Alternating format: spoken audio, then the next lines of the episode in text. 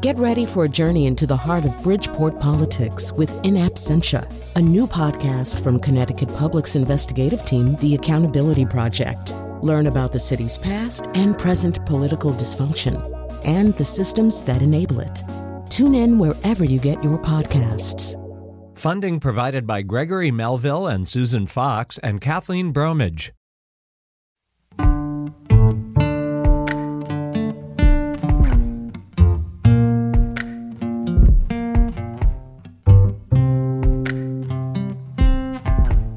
This is Where We Live from Connecticut Public Radio. I'm Patrick Skahill. When was the last time you baked something, say a batch of cookies? Your recipe likely called for baking powder or baking soda. Those leavening agents are basically bubble makers that help rise crepes into cakes. But these options weren't always kitchen staples. When baking powder was finally discovered in the 19th century, there was an epic industry showdown over the rights to produce it, and Connecticut was a key player.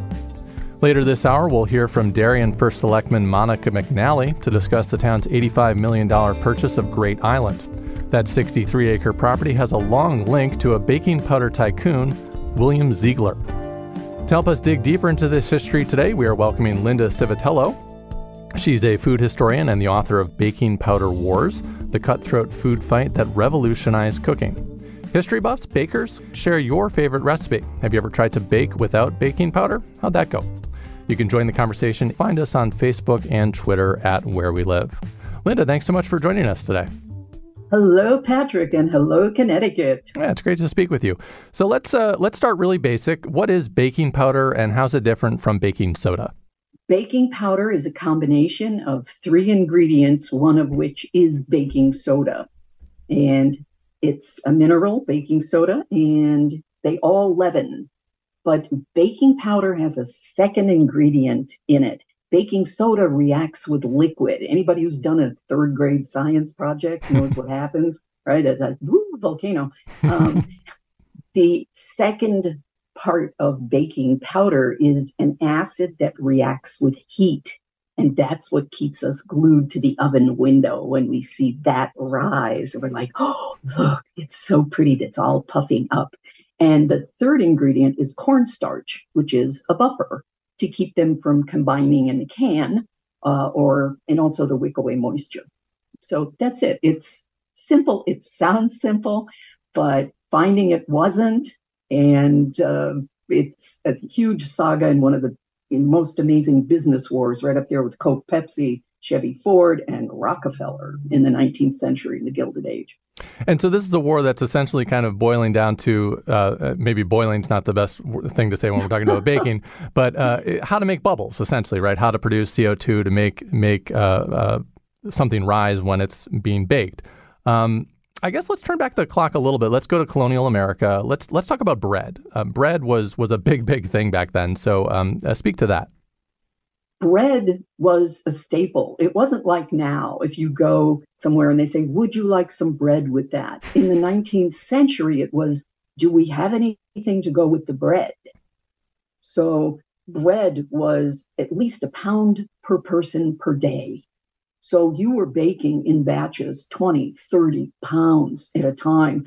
And recipes say, put the flour in your trough I mean, you had a huge thing. You didn't have a little bowl. You had this giant trough. Um, and we see in the French Revolution with bread, the professional bakers were making it in such quantities they kneaded it with their feet. You couldn't do it with your hands. You just they just jumped up and down on it. But no, American women use their hands. Okay. Um, the big difference here is that the standard of living was higher in America. Families had their own ovens in Europe with this tradition from we got to go back to the Middle Ages. You had the Lord of the Manor, he had to grill, he ground the, the grain, and he had the oven, and you had to use his oven. And that progressed into professional bakers. So people in Europe were used to buying bread from a professional baker. The guilds were all male. You come to the United States, you've got an oven in your house, you don't have professional bakers. So you have got to make your own bread. The housewives, housewives made their own bread and they had to make yeast. Okay. So yeast, the way you get bubbles, the way you get air into things. So yeast is a living organism. you had 10,000 things that could go wrong with yeast. Yeast is a prima donna. Yeast is, oh, it's too hot. Oh, I'm cold. Oh, I just, you know, I need some more time. And housewives are like, also, how do you keep other organisms from the air, bacteria, things out of the yeast once you create it? And it was just a big slurry because you see recipes that call for, oh, a pint of yeast. Um, it's it's very difficult to maintain. So you had a lot of bread failures, and bread was connected to religion. Mm-hmm. So this was viewed. I mean, a woman's identity was connected to bread baking, and if you failed at this, it's like you were a failure as a woman, as a wife, as a mother. You're not feeding your family. We don't have bread for the sacrament. And in places like Connecticut, this was difficult because wheat did not grow well here, at least not the kinds of wheat they had then. And so, yeah, I mean, it becomes in many ways it's it's it's sort of science meets morality here, right? We have this prima donna yeast, which is very difficult to maintain. It's tricky to get. It's tricky to keep. Um, so women are thinking, uh, women primarily being the people who were baking back then in colonial America, thinking, how do I get rid of this? How do I make this a little bit easier, while also dealing with this simultaneous moral pressure from the pulpit, which says, hey, if you're not baking bread and doing a good job, you're not basically, you know, doing what you need to do uh, as a person, right? as a woman, right? Sylvester Graham, especially because you had the religious awakenings coming out of the Connecticut River Valley up, you know, Springfield mm-hmm. and Hartford up there and, and Amherst, especially. And yes, you know, the medical profession is, oh, you must make good bread. And the everyone is all, all over women. And Sylvester Graham says, it is the mother only who can make bread for her family. So women are, please, I got to find a shortcut to this. And they are looking at everything. Just they, at one point, they try smelling salts. and I, I think it's got to be because, well, okay, you fell down and this got you up. Maybe it can get the bread up. uh, I mean, you know, how often? Well, I mean, I don't know. The equivalent now is not the same where we had these um, TikTok challenges go put NyQuil in food or something, which you know are terrible. It's a bad idea. But going to your medicine cabinet and modern yeast, I, I just want to say modern yeast is very different mm-hmm. from the mm-hmm. yeast they had then. Also, women were the brewers.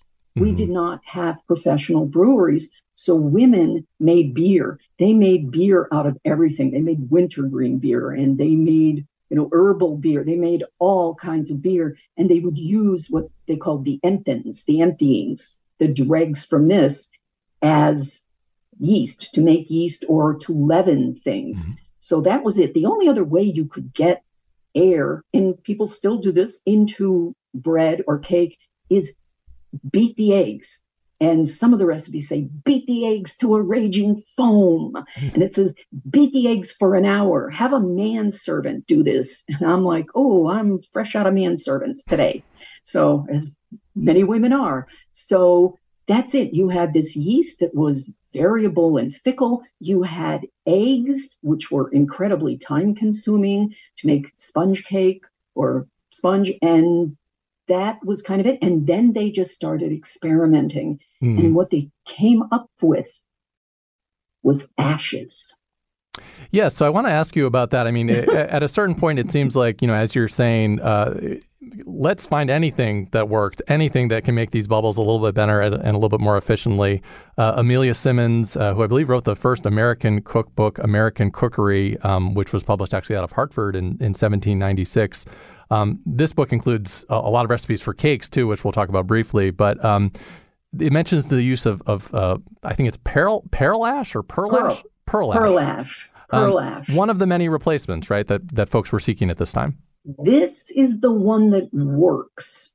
This one, and it's vegetable matter or, you know, herbal matter burned down and then potash is what you get. And when you further refine it, it's pearl ash. What it is, when you mix ashes with water, you get lye.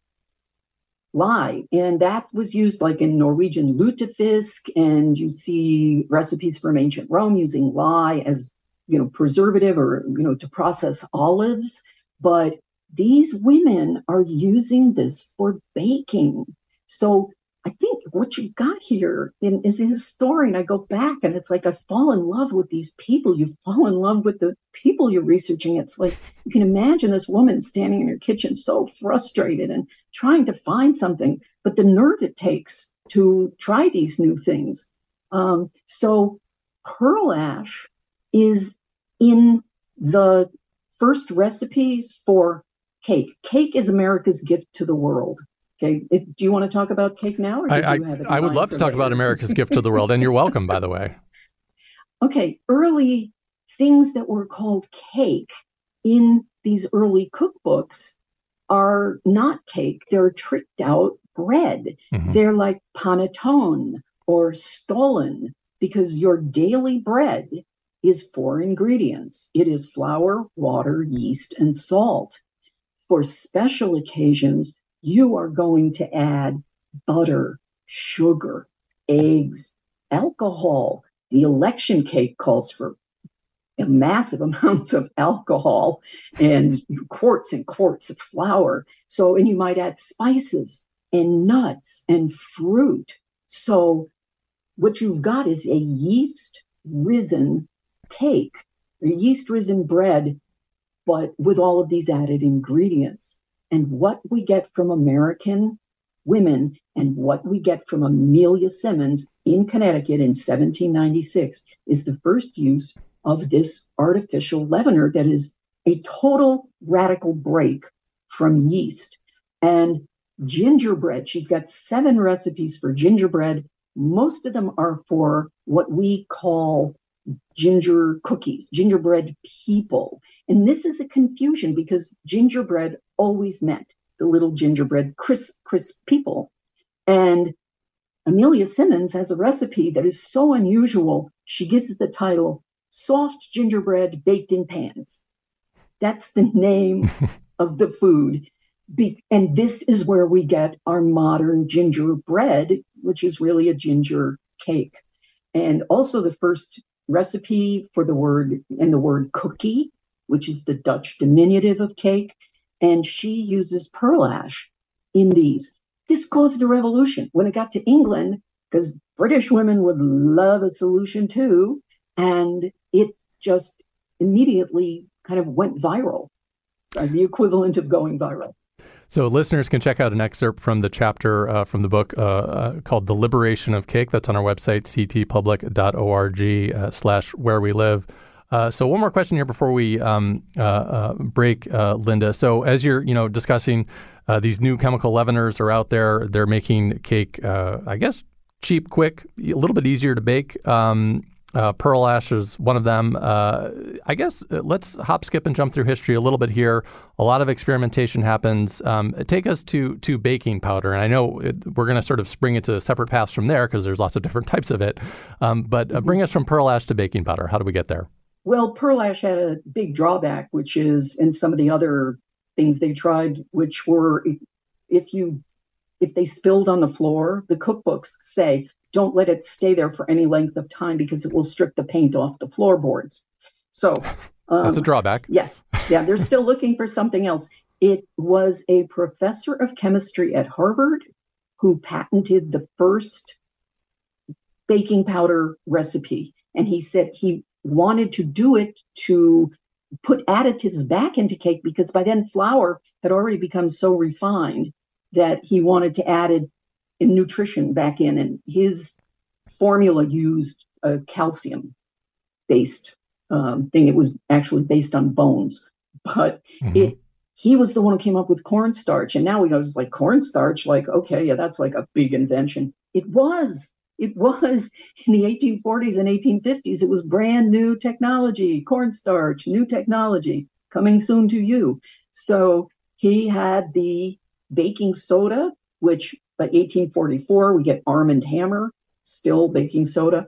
He came up with cornstarch. His name was Horsford, and he patented this and he added an acid. So that's the basic, basic baking powder formula, 1856. And then the Civil War intervenes, and after the Civil War is when the baking powder war really takes off.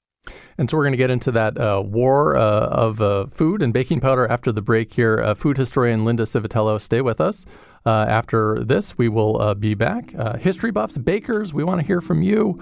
Have you ever tried, either on purpose or not, I guess, to make a baking powder free recipe? I know I've tried not on purpose and it's not gone well.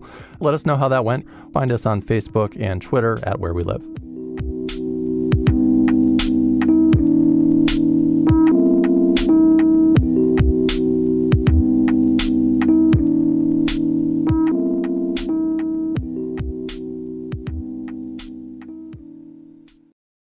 Support for this podcast comes from Hartford Healthcare.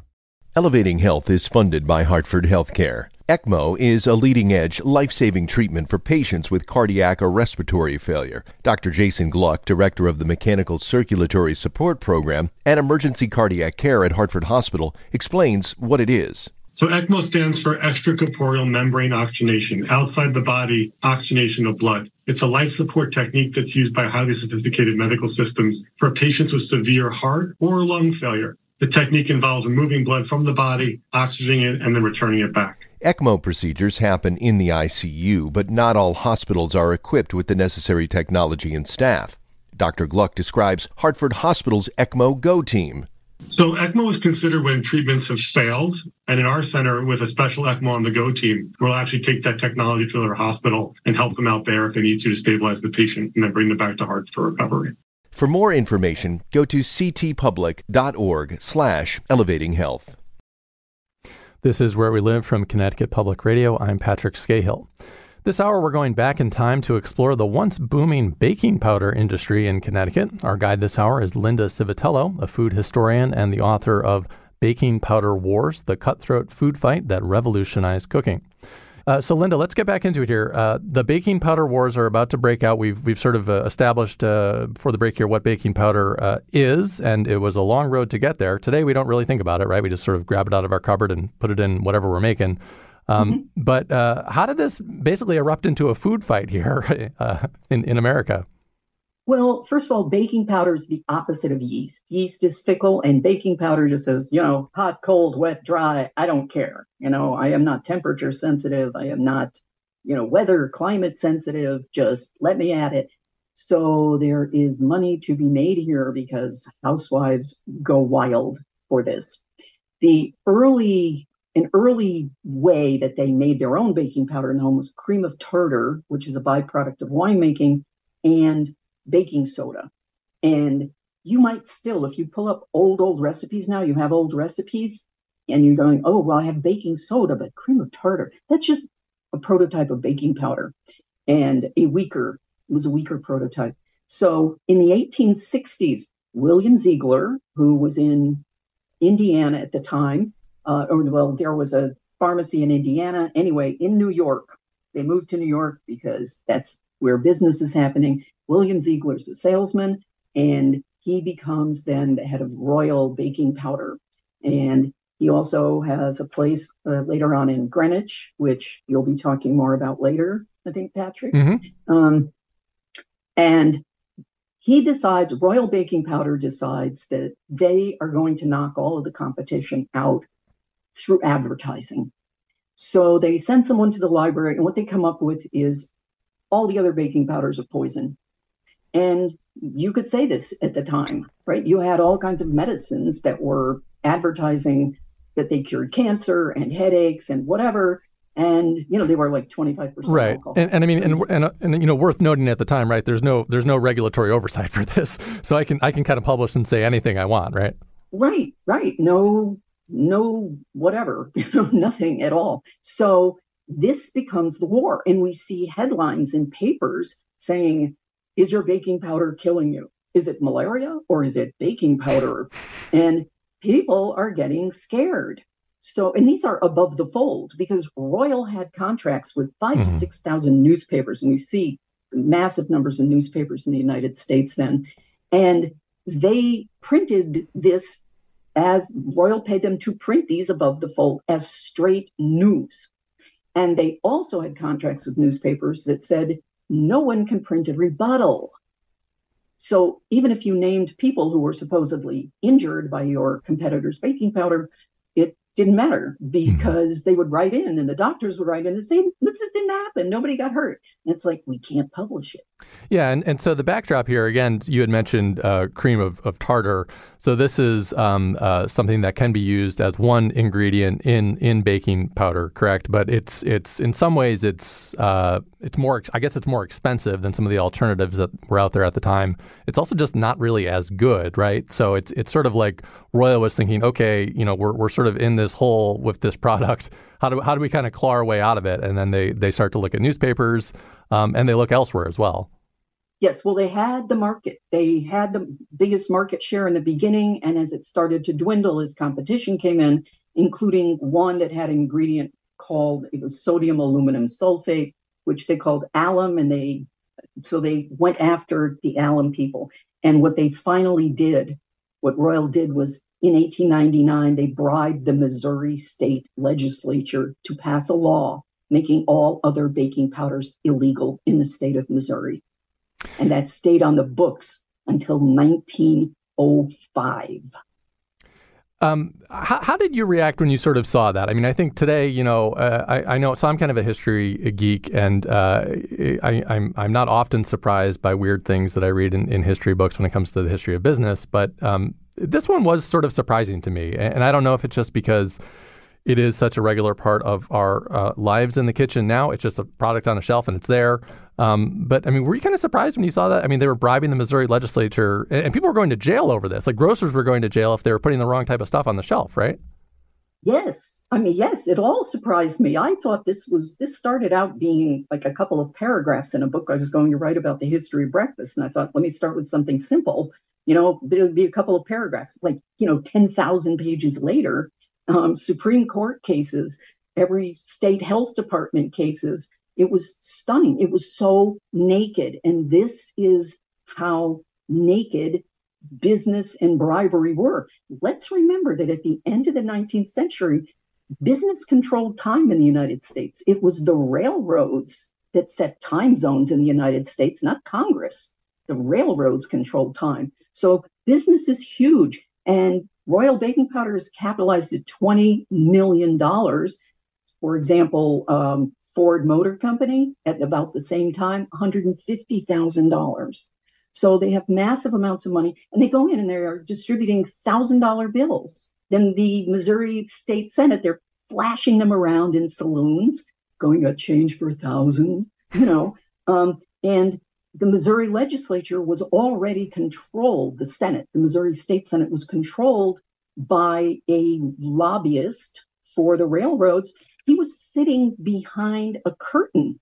He wasn't out in the lobby going, Oh, please vote for my bill. He was behind a curtain in a chair like a throne. And he had runners who would go out to the, the floor of the Missouri Senate with little pieces of paper telling the senators that he had bought and paid for how to vote.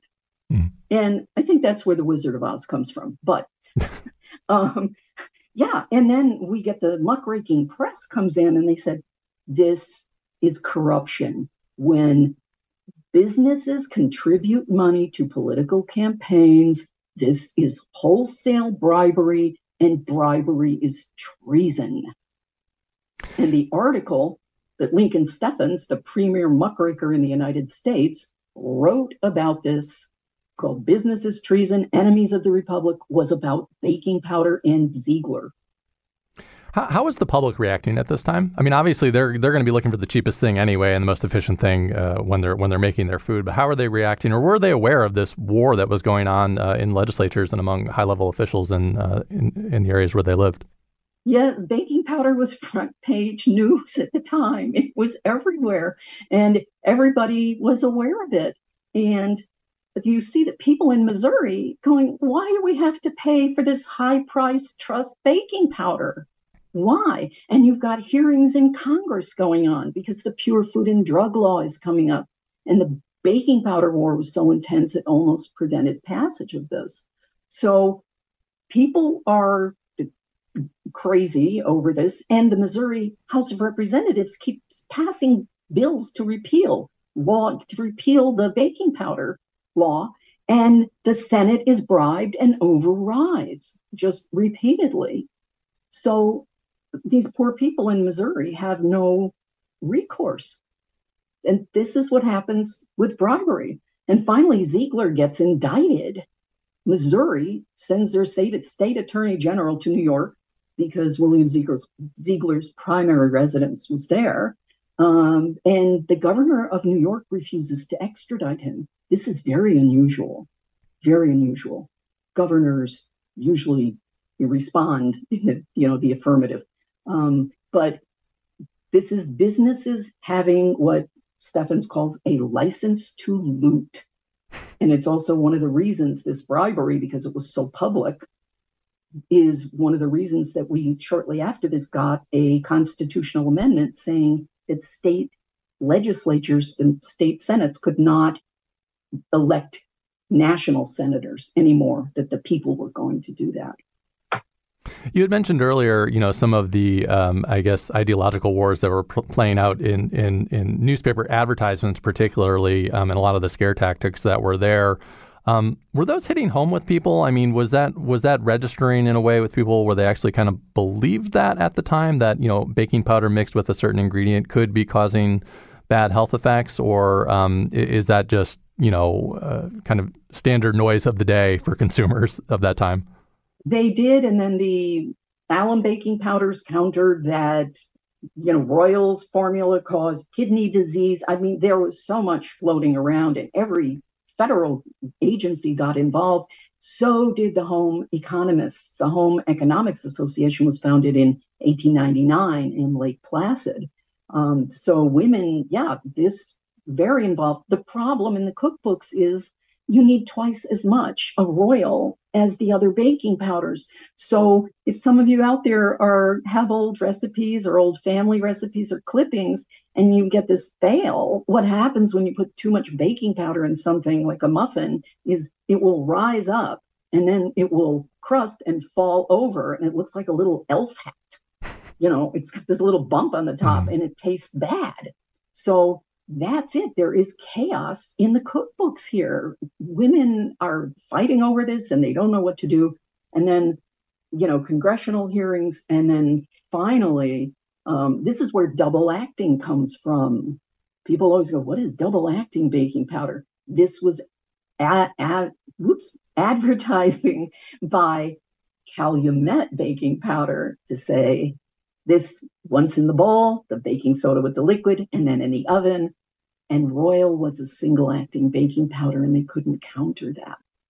So that was the beginning of the fall. Yeah, I, so I was going to ask you to sort of take us there next. So I, I was I was curious, um, uh, kind of, I guess, what happened in Missouri first of all. Like, let's button that up. So uh, I'm I'm assuming at some point these laws were repealed. 1905, it was finally repealed. Uh, people were there were trials. Nobody was found guilty from this. So, you know, we kind of back where we started, except people were more aware of what was going on. And like I said, it affected the, the nation in strange ways. So, um, the next big part of the war was the price war. And this is where a Yale graduate really comes to the fore.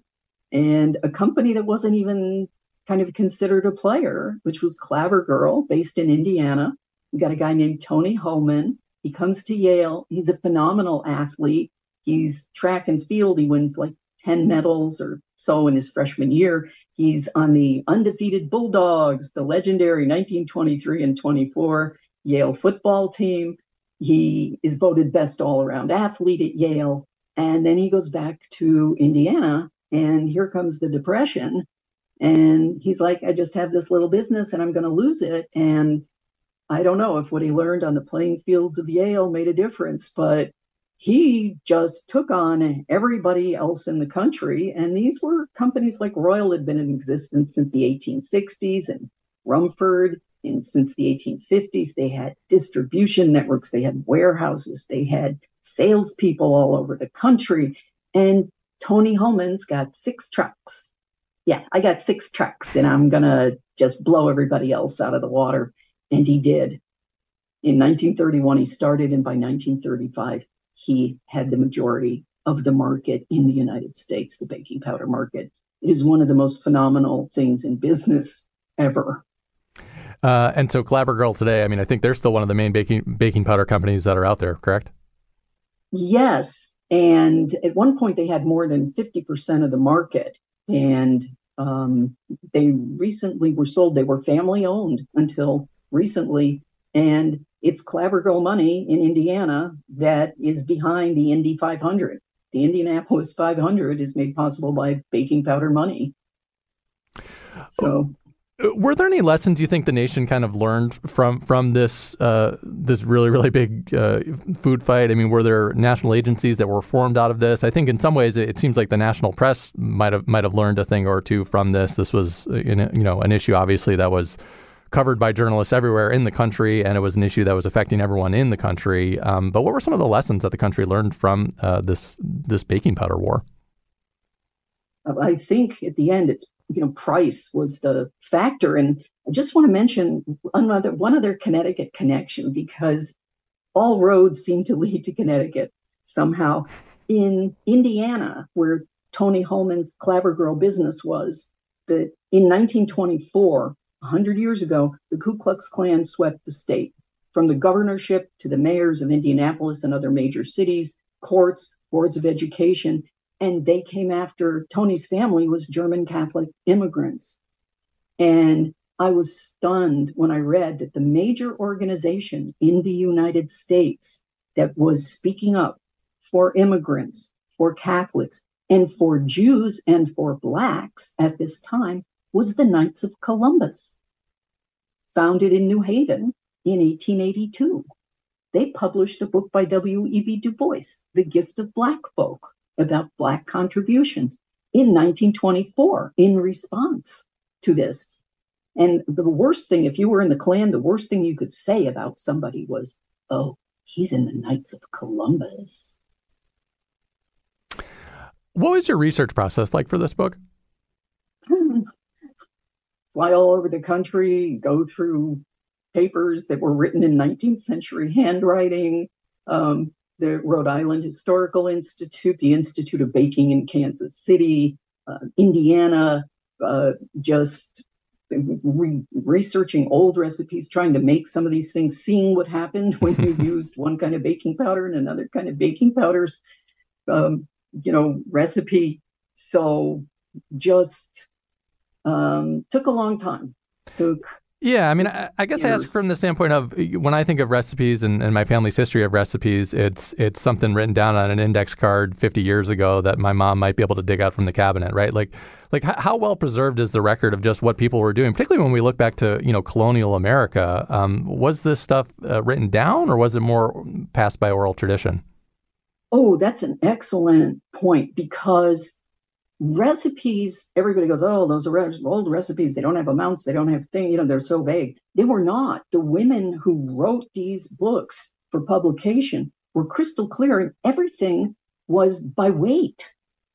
It was all you know pounds of this pound of that. That's where you get pound cake a pound of this a pound of that. But then americans started moving across the country. And you're not going to take a big old scale on a covered wagon but everybody's got a everybody's got a cup and a spoon except the problem there is those cups and those spoons are not identical. So again, huge variation. But um, for example, there's a cookbook published in 1836 in New Haven that has a recipe that I tried that I didn't even need to adjust. Mm-hmm. I mean, it was, and it's it makes a tremendous, it makes a delicious cookie, and it's a it's called a spice snap, and it's got five spices, not just ginger, and you know, so some of these are just wonderful. You see how modern some of them are, and then we see this process of of change until finally we don't get consistency in the cookbooks until the 1970s and it's just recently that something like the joy of cooking has dropped the use of the words double acting but baking powder is the reason that the phrase flat as a pancake has no meaning for Americans. Yeah, and I, I, guess just quickly talk about that. So I had pancakes this weekend with my with my son, and I hadn't really thought about uh, the fact that they were fluffy was uh, in large part because uh, baking powder is in there. Um, I don't know, Linda, if you've tried to make pancakes without baking powder, but they're generally, uh, you know, disappointing. They're a it, it's a crepe, yeah. you know, which means crisp in French. It's flat, and that has its own use. Um, but baking powder, you can make pancakes without eggs. Just beef up the baking powder, and that's what happened. We saw this during World War One when you know recipes things were rationed. It's like just bump up your baking powder. Um, but America's bread is baking powder biscuits. That's America's little black dress of food. You can dress that up, you can dress it down. If you just drop it, it's more rustic looking. And if you roll it a little and cut it out, you can make squares out of it, you can make round out of it, you can cut it in half, make sliders, you can go sweet with it, you can go savory. So, baking powder biscuit right there in the name, and cake. Cake as we know it. If you look at panettone and you look at chocolate cake, it's like these are related. This is what America did with baking powder. And, and that happened so fast that by the 1840s, we're seeing cookbooks and saying, and certainly after in the Gilded Age, the 1870s and 80s, young women, you need to watch this. Everybody's eating cake everywhere all the time. So um, that's that's us. We invented that. Yeah, I think uh, we had mentioned Amelia Simmons uh, in in the last segment, uh, the woman who wrote the first American cookbook, uh, American Cookery, which was published in Hartford, and and I think the headline on that is just cake, right on the on the front with I don't know if there's an exclamation point or whatever, but it's it's there, it's present, and this is 1796 that America's already kind of you know pivoting in, in this direction. Right, right. It's that's the big selling point.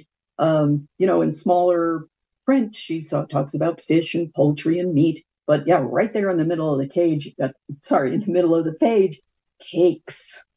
Cakes from the imperial plum to plain cake. So, and that's what she does. So plain cakes and then massive cakes. The the biggest cake, the most important one, is called Independence Cake. And that is a precursor of raisin bread. It's got raisins, it's got cinnamon, it's got spices in it and it's dressed with gold leaf and it's frosted. And then you put greenery around it and you can see this is the masterpiece. And here, here is us. Here's America on the page in independence cake and election cake. These are the things that define us in a representative democracy. So anything that's in the food is in the culture and it's in cake. One one thing that I sort of gathered from your your book, uh, Linda, about baking powder was that this really is, in many ways, it's sort of the the quintessential um, American culinary thing, right? I mean, it's it's it has a big uh, history that's tied up with you know individualism and people you know baking in their own home, uh, American uh, desire for efficiency and getting things done quickly, and then of course there's all the the economics that were at play here too. But I mean, I guess just as we think of like you know what what food really is the the quintessential American thing Baking powder, granted, is an ingredient, not a food, but it seems like it's right up there. It ranks right up there on the list. Birthday cake is an American invention. Happy birthday to you is an American invention. And we see these things spreading around the world because in Europe, um, with Catholic countries, you did not celebrate your own birthday, you celebrated your saint's day. And then China, with its one child policy, started to focus more on children. So Happy Birthday to You, invented around 1900 in the late 1890s, and that is the most recognized song in the world. And birthday cakes, sprinkles, the whole name of a cupcake. This is another American thing. We like personal food. A cupcake is a personal cake, a roll, a baking powder biscuit. That's your personal food. So, cake, biscuits, pancakes, waffles. Before, if you wanted pancakes for breakfast or waffles, you had to make sure you had yeast. And if you didn't, you had to make yeast before you could have breakfast. So the burden on women was tremendous, absolutely tremendous. And, you know, yes, baking powder, here, here it comes, mm. foolproof and inexpensive and on our tables in our kitchens.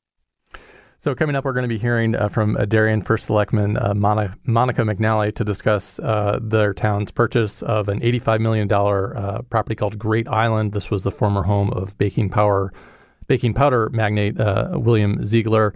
Linda, I know you mentioned William Ziegler and his connection to the Royal Baking Company earlier. Um, anything else you wanted to mention about him here in the about the minute that we have left, just before we get to that next segment?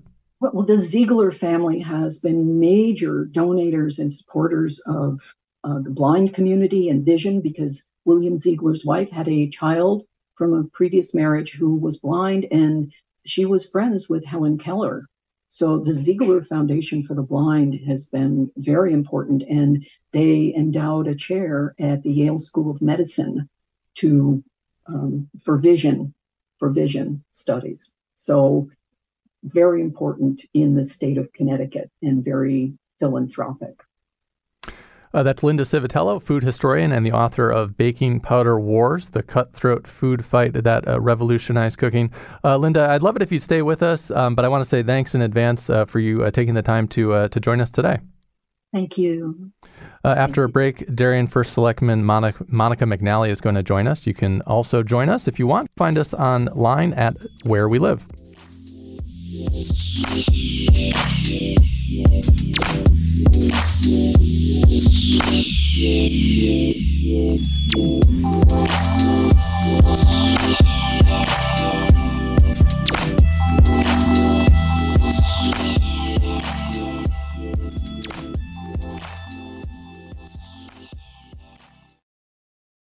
is Where We Live from Connecticut Public Radio. I'm Patrick Skahill. The coastal town of Darien recently purchased Great Island for $85 million, gaining 63 acres and more than a mile of coastline. Here to discuss is Monica McNally. She's Darien's first selectman. Monica, welcome to the show. Hi, Patrick. Thank you for having me. I'm really excited to be here. Yeah, thanks for coming on today. Um, so tell us a bit about this purchase. So Great Island went up for sale in uh, 2017, is my understanding, um, but the price dropped a little bit over time. Um, why was uh, Darien interested in purchasing this property? Um, well, the the price was initially back in 2018. It was um, 175 million dollars, but the property lines were redrawn in 2021, and that um, indicated a, a, you know a readjustment of the price. So the town pursued it. This is the last parcel of this size available in our town, and it is a really unique and beautiful place. Um, really special for Long Island Sound. So, um, you know, when we took a look at it, just the the wildlife there, the views, the buildings, just models from a different era. It was um, it was something that we really needed to to take a really hard look at. And our our pl- we have a plan of conservation and development, which is kind of a blueprint for our town, and we do this every ten years. And um, identifying um, acquiring open space is a is a uh, a very high priority, and conservation of this of this really fragile environment was important to us as well. Um, I'm, I'm assuming you've probably been out there. Uh, what what do you see when you're there? What what what's uh, what's on the island? So you know, it's about it's 60 acres plus or minus a quarter acre. So we'll call it 60 acres. And when you enter it, um, you'll see there are there are a couple of um, parcels on either side um, that are deeded open space conservation oriented. So then once you get on the island itself, um, there are several buildings. There is um, the, the main house, which you can kind of see from the water. It's it's very large. It's a thirteen thousand square foot, ten bedroom, uh, eight bathroom, two half bathroom. Really, really large home with two villas on either side that are, um, you know, um, complete homes in of themselves. There's also a really large um, stable. It's an 18 stall stable that was built um, in 1905, I believe, um, granite and slate roof, uh, designed by the same architect who did Grand Central Station. So when you're in Grand Central, if you look up at the ceiling, uh, Guastavino, Rafael Guastavino designed that, and he was the architect for um, the stables on Great Island. And then there are a number of homes that are um, more not not modern, but um, later additions uh, there's a beautiful beach little cottage. Uh, there's a carriage house where um, it's really interesting. It doesn't have it now, but it used to have a, a, giant turnstile. So when the carriage came in, it would go on the turnstile and then be able to be moved um, to allow more um, more vehicles and, and to free up more space in there. So there are a number of um, um, buildings on the property. And so today, uh, earlier in the show, we were talking about baking powder. Uh, this was the the former home of uh, William Ziegler, um, who uh, made a lot of money. Uh, and uh, I'm, I'm g- gathering from your description, he invested some of that money onto the island um, in the baking powder business. going forward, I guess you know what what's the what's Darien planning to do here with the land now that it's been purchased. You know, go, go, Patrick, going back to um, William Ziegler, you know that I really appreciated. I was listening in on Linda's um, your discussion with Linda, and I learned a lot. So I'm I'm hoping to be able to speak with her, and I'm looking forward to reading her book. And I'm hoping she'll Thank you. Linda, if you want to share that spice cookie recipe that you didn't need to adjust, very interested in that. Okay. Um, and also, those stables were built because for polo, he built polo fields there. Yes, yes. Um, the Zieglers um, were um, very interested in um, in horses, and uh, William Ziegler was actually a Olympic gold medalist in in um, horseback riding, and um, he formed the equestrian team. And William Ziegler also was very ecologically oriented, and he was actually uh, um, founded the Norwalk Maritime Museum as well. So, but Patrick, what was your question? You asked me what we're going to yeah, do. Yeah. So, what are the plans with the land? Are, are you thinking conservation? Are you thinking housing? Are you thinking a mix? What's uh, what's sort of the thought at this point? You know, when we looked at the property, one of the things we did is we we had an appraisal done, and it was based on um, um, they use the best use basis, which is just um, something that um, appraisers have to choose which model they use. And they modeled it after, um, you know, they looked at 25 homes and what that would look like out there. So, so our our goal is to to acquire open space, and that's why we took a look at this. We looked at it really hard because it was a very expensive project. And right now, we formed a Great Island Advisory Committee we're we're just getting going. They've um, they've had um, just a few meetings. It was formed in July, but that's the committee that will take a um, take a look first at you know I'm thinking of it as phase one. What do we do to help our residents actually get on the island um, in a safe and comfortable way? And then the phase two, that's phase one. The phase two will be looking at what we want to do there longer term. I do think that that will require um, and deserve a, a, lot of input um, from our community. And um, I, I, think this is a, you know, this part of it will be a, a much longer process. The initial, this phase one, I see, um, I think one of the earlier things we can do there's a mile and a half of beautiful coastline. I think um, walking trails will be one of the first things we, we we try to work on for our for our residents to actually get out and enjoy the island. And that way, once you're on there, once you're on the island, you get an idea of what you what your what your vision is, because this is a community asset, and so we want to make it available and attractive for um, you know for everyone. So that's where we'll that's where we're looking at getting some of the ideas for what to do longer term but shorter term you know walking trails are um, and you know something we'll focus on early uh, that's Darien for Selectman Monica McNally. Monica, thanks so much for uh, coming on the show today and uh, sharing your time with us. Absolutely. Thank you. Uh, Linda Civitello, I believe you're you're still on the line. Um, uh, Linda, I yep. guess uh, any any parting thoughts on baking powder before we go here? Again, this is something you know that is so invisible to us today, but really did just create a, a true scientific revolution and bring a lot of money into Darien, apparently. Um, so, any any final thoughts you want to leave uh, with us today? We have about 30 well, seconds left. Oh, um, yeah. One of the main uses of baking powder is that it can raise maize. Corn is gluten free, so yeast cannot do anything with that. And corn was the main grain, was the staple in colonial America. So cornbread is another absolutely American invention and not possible without baking powder and certainly baking soda. Uh, Linda Civitello is a food historian, the author of Baking Powder Wars, the cutthroat food fight that revolutionized cooking. Uh, Linda, it's a fantastic book. There's so many great details in there. Uh, thanks again for coming on today and sharing your time with us. It's been a pleasure. Thank you. Uh, thanks for listening here today to uh, Where We Live. I'm Patrick Skahill. Uh, today's show was produced by uh, Katie Pellico. Our technical producer is Kat Pastor. You can download Where We Live anytime on your favorite podcast app. And thanks so much for listening.